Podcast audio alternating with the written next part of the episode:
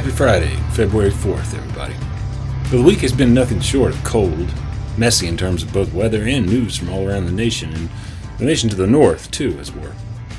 New entry level driver training regs go into effect this coming Monday, February 7th. Freight metrics continue fairly well in the spot market, though equipment and fuel costs continue their upward march right alongside that.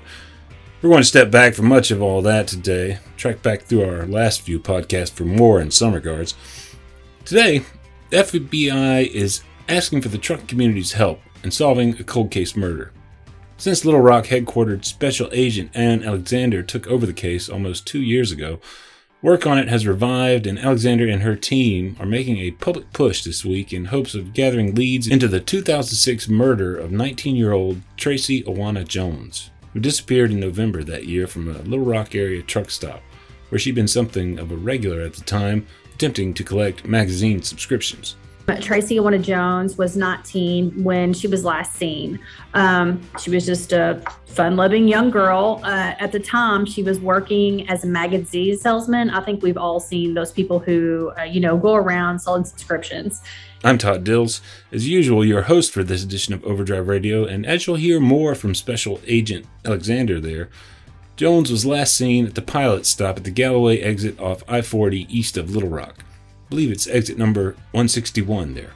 Tragic story, for sure, as Jones' body was found more than a week later off I 40 in Memphis, Tennessee.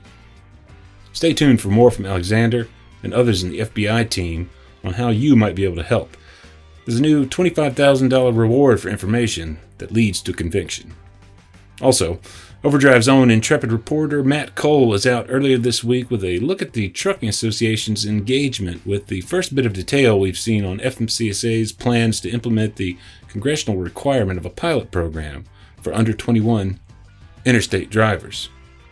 There's a lot to it, including significant required training, a proposal to require any pilot program participants to work within the Department of Labor's registered apprenticeship program, and more. Those require certain, um, you know, extra paperwork. Um, it, it, does uh, more safety training um, for apprentice for apprentices. Um, a uh, kind of a um, progressive wage system um, is a requirement to be one, a registered apprenticeship. That would be progressive, meaning pay escalates with training and experience, which some among trucking associations see as an unqualified positive, though others look at it differently, let's say, and possibly limiting participation from some quarters. Just who? Find out in what follows in a talk with Cole. We might just get closer, too, to an answer to an age old question is it right to call 18, 19, and 20 year old adults quote unquote teens? After this quick break for a word from Overdrive Radio's sponsor, First Guard Insurance, though, we'll dive into the cold case of Tracy Owana Jones with the FBI. Keep tuned. First Guard provides commercial truck insurance to leased owner operators done right, as we've done for more than 80 years. We provide physical damage and non trucking. Many companies make you pay up to six months of insurance premiums up front, but not First Guard. We bill monthly, so you get quality insurance without needing to pay a lot of cash up front. Go to firstguard.com. That's one S T guard.com. First Guard. We speak trucker. Let's talk. I'm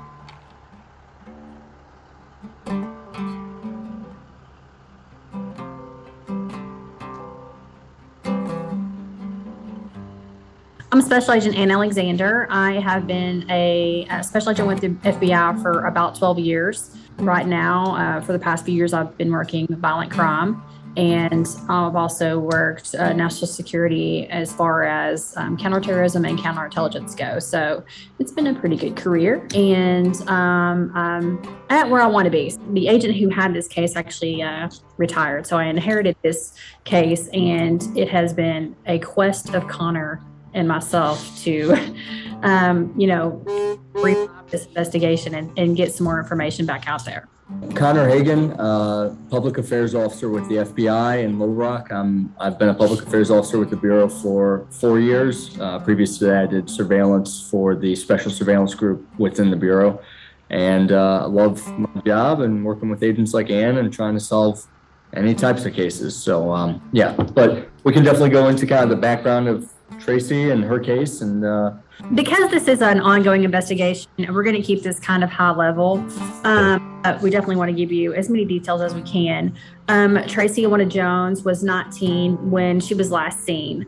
Um, she was just a fun loving young girl. Uh, at the time, she was working as a magazine salesman. I think we've all seen those people who, uh, you know, go around selling subscriptions. And her focus at the time was that gas station. Um, that's where she disappeared from the Pilot truck stop in uh, Little Rock and North Little Rock, actually. It's I forty and like the Galloway exit. I think is, Yes. that, is that right? Mhm. Yeah. The Galloway exit, correct. Um, Tracy had been working there that day. She was dropped off fairly early. If if anybody's not familiar with Tracy's picture, um, her poster can be seen on uh, FBI Most Wanted. It's actually the case of the week right now, and we have pushed this poster out everywhere. So a picture of Tracy um, can be found on almost any social media outlet that we have. That picture is visible in the thumbnail image for this podcast.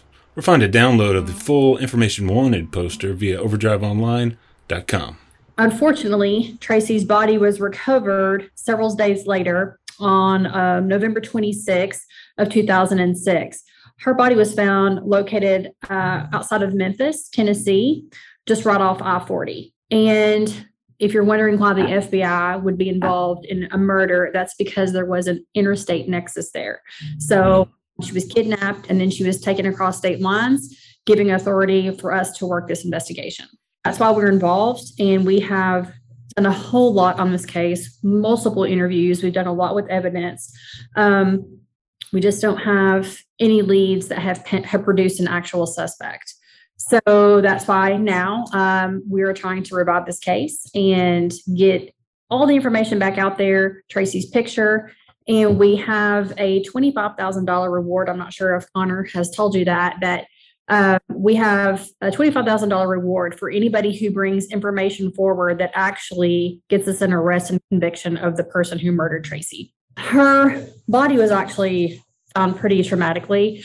Um, her cause of death was um, blunt force and sharp force trauma. So, Oh. a 19 year old girl to be picked up like that, uh, we do. There were multiple DNA samples on her. Um, we do believe that Tracy was sexually assaulted, and we definitely know that she was injured and murdered in a very rough manner. Uh, when she was found, um, she was just kind of remotely in a field and an ongoer seeing her body. So Wow. that's where we are. in terms of you know having been last seen was she actually last seen the last report that you have of of her being seen was actually at the the truck stop there Yes, that's where Okay. she was last seen. She was Yeah. dropped off by someone that she was familiar with to actually sell uh, magazine subscriptions there. She was working there that day. right right She was never seen again once she um, again from being dropped off at the pilot truck stop. and i know that um there, there's been some uh intimation that you, you feel that um well i mean obviously the, the location of the truck stop gives you an idea that you know maybe somebody in the trucking community could be uh, could have information about this or something uh, something may have seen something that day that uh, that that they may be able to share that that will help lead to to the perpetrator and and some of the notices that I've seen have have suggested that uh, that you think the perpetrator may have some affiliation some tie to the trucking community as well um, any anything in particular that uh, causes you to kind of feel that uh, feel that way outside of the fact that the last place she was seen was at a truck stop. The only thing that makes us think that, I mean, uh, as Connor has previously stated, I think maybe in other conversations with um, several of the trucking associations, there is nothing that ties Tracy's murder to a trucker Right, right. on, you know, circumstance. Uh, it was a, it's a very frequented uh, truck stop that Tracy was at. And obviously there's regular um, Joes, you know, who drive through there and, and, you know stop and get gas and you know get something to drink. But um, given the fact that she had been seen with several truckers, you know, in and out that day, just talking about subscriptions, um, and the fact that she was found um, on such an interstate that was so close it's so close to Little Rock. That's only really a two hour drive. Um, and to be on, on the 40 corridor, we're just, we're just trying to make the best educated guess that we can and get this to a community that may have actually seen where Tracy was. And any trucking, you know, any all the trucking associations have been very helpful. Um, all of the um, yeah, the gas stations. Yeah, we, we've got, you know, gas stations and, uh, across, you know, the United States actually helping push her poster. I, I think that, you know, Ann brings up a good point. There, you know, this is all educated guess, um, but where we're at right now is we're asking truck drivers who drew, drove the Little Rock, Memphis area in two thousand and six, if they worked that I forty corridor, even if it's past that, but if they were coming through there frequently, and they remember something, something was off, something seemed odd, if they remember seeing Tracy, uh, give us a call. Uh, Right. hear about it. We've got a lot of investigators that are able to go out to conduct interviews and, you know, the, the, the whole point of this is to put out there to the trucking community that we need their help. And so far, the trucking community's been great. Um, I think that with public help, this case is, is going to progress. Um, but we are looking for that kind of specific timeline. If people were operating in two thousand six on that I forty corridor and, uh, they know anything about Tracy, to give us a call at one eight hundred call FBI. Um, what what day of the week was uh, November fifteenth, the last day that she was seen? That could be an that could be an important detail for for somebody that really remembers their schedule from that time, right? Absolutely. Yeah. November 15th was actually a Wednesday and Okay. it was found that following Sunday on the 26th. So that would have been actually yeah. So that would have been like a week, a week and a couple of days afterward. Do you, do you have a sense that uh, whether the um, the murder occurred uh, very close to the fifteenth or or or closer to the twenty sixth? Do we know? I would say closer to the 26th. Um, Okay. have an a solid date on that. Um, the coroner never produced an exact date like that, but been um, the condition of Tracy's body, I would say it would be closer, not necessarily on, but closer to the side of the 26th. And you know, her body was just dumped there, so that's not where Tracy's body was found. It's not where she was murdered. It's where it was laid. And that was and that was right along I forty. It wasn't just a um, you know back road or anything like that. It was pretty close to the interstate. Yes, it was close. Yeah. Anything else that um, that we haven't gotten to here in terms of just um, details that might uh, jog uh, that may jog someone's memory uh, from from back in that time? One thing I do always want to throw out there though, even with the picture, you know, it, it is a good picture. Keep in mind when, when truckers are thinking back, she was about five, four and hundred and ten pounds. So, you know, eh, she's, you know, she was shorter, she was more petite for sure. Um, but you know, a lot of times that plays a factor is, you know, they can see the face and be like, well, she looks kind of familiar, but you know, if, if, you know, very petite and, uh, and this is a nineteen year old girl, uh, brutally murdered we're not giving up on this. You know, Ann and her, her team are going to be working this and going to continue working this, but we need help from the community to help solve to solve this. And how long have you been on this particular case now? Um, probably about a year and a half. Great to see that uh, that work is still being put in. You know, even this, even you know, after all this time. You know, the one thing that we are also saying is we know that a lot of people in the trucking community, they have families, they have friends, they've got neighbors. And this this was a 19-year-old girl who was brutally murdered, sexually assaulted. And this is a case that we're not going to give up on. This is a case that the FBI, you know, we publicized even two years ago. Um, you know, we were out at the truck stop with some of the local media. The reward's a new feature, you know, the, the reward, twenty-five thousand dollars, that's a sizable amount of money. Um, but the FBI is not going to give up on this case. We're not going to stop searching for the individual or individuals who killed Tracy, but we need the, the trucking community's help. Um, I know that your podcast goes out pretty, pretty far. Um, you know, but we do ask that, that, you know, the trucking community pause, give some thought, especially to those uh, truckers who were working in two thousand six on the I forty corridor. If people do have information, uh, what's the avenue uh, to report it? Is it just the the the one eight hundred call FBI? Uh, They can call one eight hundred FBI, that the one that Connor just spoke about, or uh, they can actually call the Little Rock field office. The FBI Okay. office. And um, they can even, if they've heard my name on here, they can ask directly, uh, you know, to speak with me.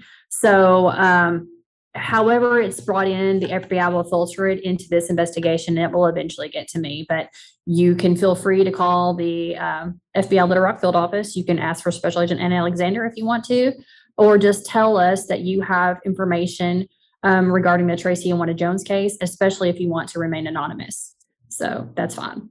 Uh, anybody who is in this industry, I just can't thank you enough for bringing this this investigation to light and getting Tracy's name and face back out there and letting us um, tell the story again, especially when, you know, we have a new $25,000 reward again for the information and conviction of the murder of Tracy. So we really, really appreciate it. Here's a big thanks to Special Agent Alexander and Officer Hagan for relaying the information. That number for the Little Rock Field Office is 501 221 9100. That's 501 221 9100. Special Agent Ann Alexander working the Tracy Owana Jones case. Okay, transitioning to the next part of the podcast, we'll take a closer look at FMCSA's plans, which look to be on something of a fast track to implement the Under 21 Interstate Driver Pilot Program required by the Big Infrastructure Investment and Jobs Act Highway Bill late last year. We got our first glimpse of those plans last month when FMCSA issued a request for comment with a notice containing some detail on their plans. Overdrive News editor Matt Cole's got a report up this week, rounding up some of the commentary, mostly from trucking related associations. Before we dive into the history of the Under 21 pilot program with Cole, though, I'll note that our polling of all of you on this subject, most recently with the latest iteration of the so called Drive Safe Act for a pilot program reared its head last year, has pretty consistently indicated that most owner operators agree with the Owner Operator Independent Drivers Association that allowing under 21 interstate CDL drivers is not the way to go. Period.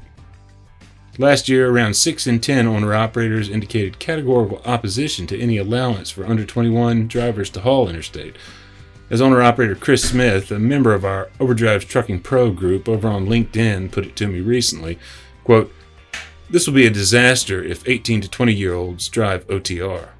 Turnover will be the first issue, and accidents will come next.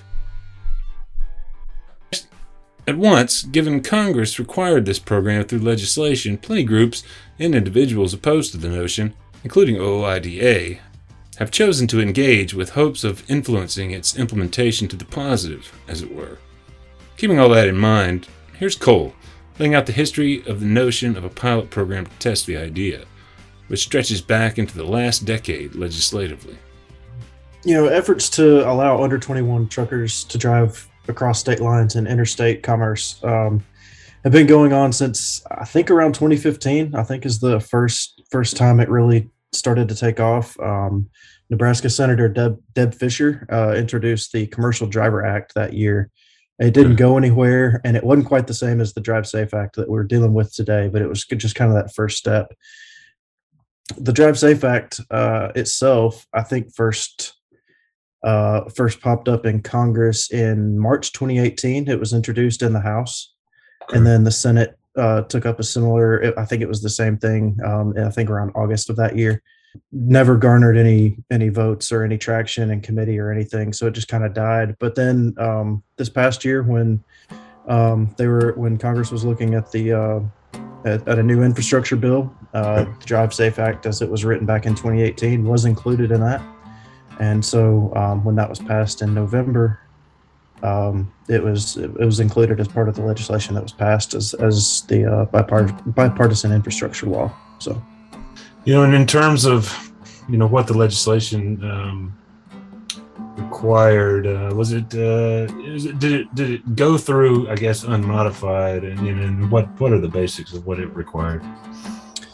There were a couple of changes. Um, basically, the um, the legislation wanted FMCSA to establish a pilot program um, to allow 18 to 20 year old uh, truck drivers I don't think there was a ton of details um, about what needed to what FMCSA could do. They kind of left it up to the agency to um, to kind of establish it how they wanted to. Um, there were a couple of things that um, you know trucking groups have brought up that uh, were not requirements uh, laid out in the legislation that they're um, concerned with. I know we'll talk about later, but um, you know, part of that was the uh, requirement, FMCSA's requirement for the registered apprenticeship program uh, through the Department of Labor. Um, they want carriers participating in in the pilot to uh, to be part of that program with Right. the DOL. So that's been kind of a contentious issue. But basically, uh, we're hearing about all of this now because the FMCSA put out a, uh, a a detailed proposal of how they would sort of structure this program. It seems like they're they're on a pretty fast track with this, uh, uh, relative to first becoming um, uh, legislatively required. Just just you know late last year, right? Uh, but they're trying to get this out pretty quick, and everybody knows the the you know the, the supply chain. Um, uh, congestion and and um, hand wringing that's been going on for for quite a while now. But uh, I I think I think that maybe FMCSA feels like this uh, moving fast on this is a is a priority because of that. But this is not like it's going to be a a simple uh, a simple process for any um, any 18 to 20 year old driver who wants to to uh, have this ability to run interstate. Um, it- there's a there's a significant there's significant probationary periods, a lot of required training, right? Yeah, that's right. There's um there's two probationary periods, but in total, um, drivers in the program will be looking at 400 hours of training, and um, 240 of those are going to be behind the wheel with a um, you know with a trainer in the in the seat next to him. So Right. um, it's definitely way over and above anything that um, you know that has been introduced before uh, as far as training requirements goes. In in a lot of respects, these would be uh, drivers that have been operating in, intrastate for quite a while already, um, with some additional training on the on the inter, interstate loads. Um, but yeah, FMCSA put out that proposal, a lot of detail in that, and asked for comment. It was a very brief comment period, I believe, right? Yeah, it was only five or six days. I think it was. It was pretty quick because they were they were trying to get emergency approval from the White House to uh, proceed with the information collection. A lot of the a lot of the associations weighed in uh, various other individuals and companies uh, give me a little bit of um, uh, a little bit of the detail there on what uh, what we heard in terms of uh, objections uh, measures of support. So you know the American Truck Associations, Truckload Carriers Association, um, they've both kind of been um, supporting under twenty one efforts for a while now, and um, you know so they were both still supportive of FMCSA's pro, uh, proposal to a Mhm. certain degree. Um, they had some issues with with some of the finer details, but overall they were both um, you know both those groups were generally supportive of, of what FMCSA is trying to do here. Um, the Commercial Vehicle Training Association, um, which they represent a bunch of the uh, you know trucking schools out there. Um, you know they they support the program as well. Um, they asked for uh, you know a couple of different changes, but overall, again, very supportive of of the initiative. Um, you know, groups representing small fleets, particularly um, OOIDA, they've always kind of uh, spoken out against under 21 drivers based on safety. So they, al- along with the Truck Safety Coalition, um, who was a lot more against it uh, than than OOIDA was, but the um, truck safety coalition is made up of parents against tired truckers and uh, crash right Yeah. That's right. Yeah, th- those three groups filed a kind of a joint letter or a uh, joint comment together, um, vehemently opposing, uh, using their words, um, Right. pretty much anything to do with allowing under 21 drivers. Um, OOIDA was a little bit, um, you know, they were opposed to it, but kind of, I think they are at the point where they understand it's it's one of those things that it's gonna it's it's gonna start working its way through the process, and um, so they tried to offer some recommendations to to make it safer.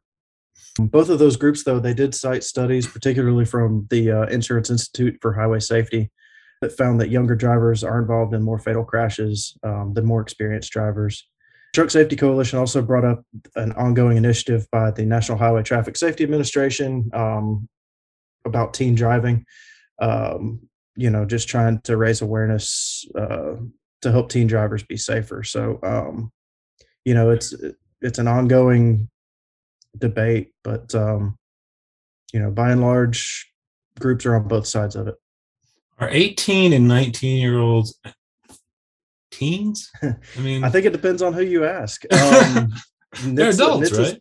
Yeah, I mean, NHTSA's program um, seems to qualify teens as being 15 to 18. Um, the Truck Safety Coalition pretty much used teens interchangeably with under 21 in their Yeah, comments. yeah. So, um, you know, it's just one of those things that kind of depends on who you ask.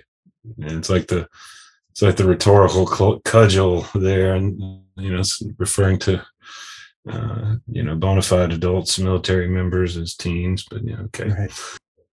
in terms of the practical uh, approach to this, I know you you you, know, you mentioned that uh, OOIDA um, proposed um, some some tweaks that I think a, a lot of it was a lot of the uh, practical recommendations that came from OOIDA and some of the other trucking associations as well were all kind of aimed at things that they believe will uh, limit participation here. I think right. Detail a little bit of that for me, Matt. ATA and the Drive, Drive Safe Coalition. The Drive Safe Coalition is made up of over 100 trade groups uh, across several industries. ATA and TCA are actually included in that coalition. They said that the the requirement, the the registered apprenticeship requirement, will be a big limiting factor. At least that's what they believe. Um, Not just from not just for small fleets, but fleets of all sizes. There's a lot of paper, you know, extra paperwork and and requirements that go into being a part of that program. ATA, ATA though did in fact has gone through the process of becoming a sponsor of registered apprenticeships itself, right? So presumably, I'm, I'm taking that to mean that they'll probably be able to help their membership do that. Yeah, I Um, assume so. Yeah. yeah. Um, but I wonder if um, other associations might might be likely to do that as well. I would guess even you know um, some of the folks for that smaller fleets uh, members members of as well. And what is it about the uh, you know, the registered apprenticeship program with the Department of Labor? I mean, what what is it about that um, about being a part of that program? Do you feel that um, is it is it just the, the sort of the the paperwork aspect of it conforming to all the things that that program requires uh, what is it i mean what what does what does the registered apprenticeship program require of a of, of of a fleet that would that would be a part of it i guess um, it does uh, it does require certain um, you know extra paperwork. Um, it, it does uh, more safety training um, for apprentice for apprentices. Um, a uh, kind of a um, progressive wage system um, is a requirement to be one, a registered apprenticeship. Uh, progressive wage system meaning that uh yeah with more, more training, training. and experience they have to get earn higher wages so um you know ata and uh, the drive safe coalition were the biggest uh the biggest groups that spoke out against um having that as a requirement they said you know that they would be okay if it was left in as an as an option um, but they didn't feel like it should be a requirement for every fleet that wants to participate in this um Interestingly, though, uh, OOIDA highlighted that requirement as a positive thing, mainly because uh, to make sure that drivers participating in the program are more protected. They cited workplace protections, uh, the progressively increase increase in wages, and Right. um, additional feder- federal oversight into the program. You know, you bring in the Department of Labor, so there's there's more than just DOT, FMCSA, um, kind of overseeing the programs. So they feel like there's more protection for the for the young drivers that that may be participating.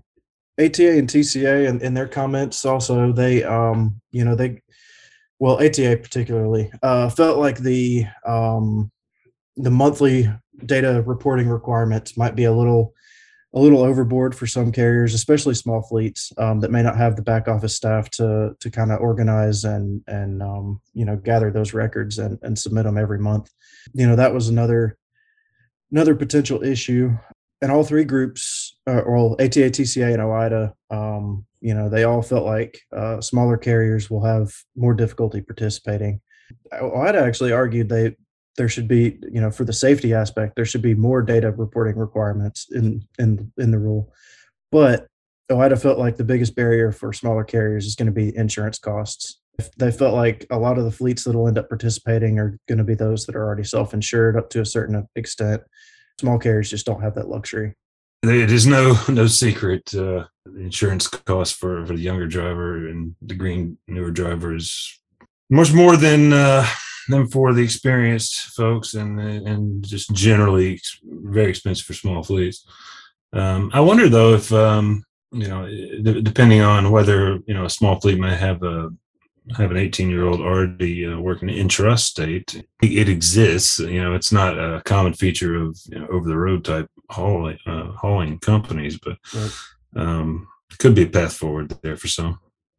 Yeah, and I think you it would probably depend on the lanes that those drivers end up running in. Um, right. You know, if they're running out in the Midwest for the most part, uh, you know, it might not be as as bad. But if they're running the East Coast or you know more populated areas, um, probably looking at a different story.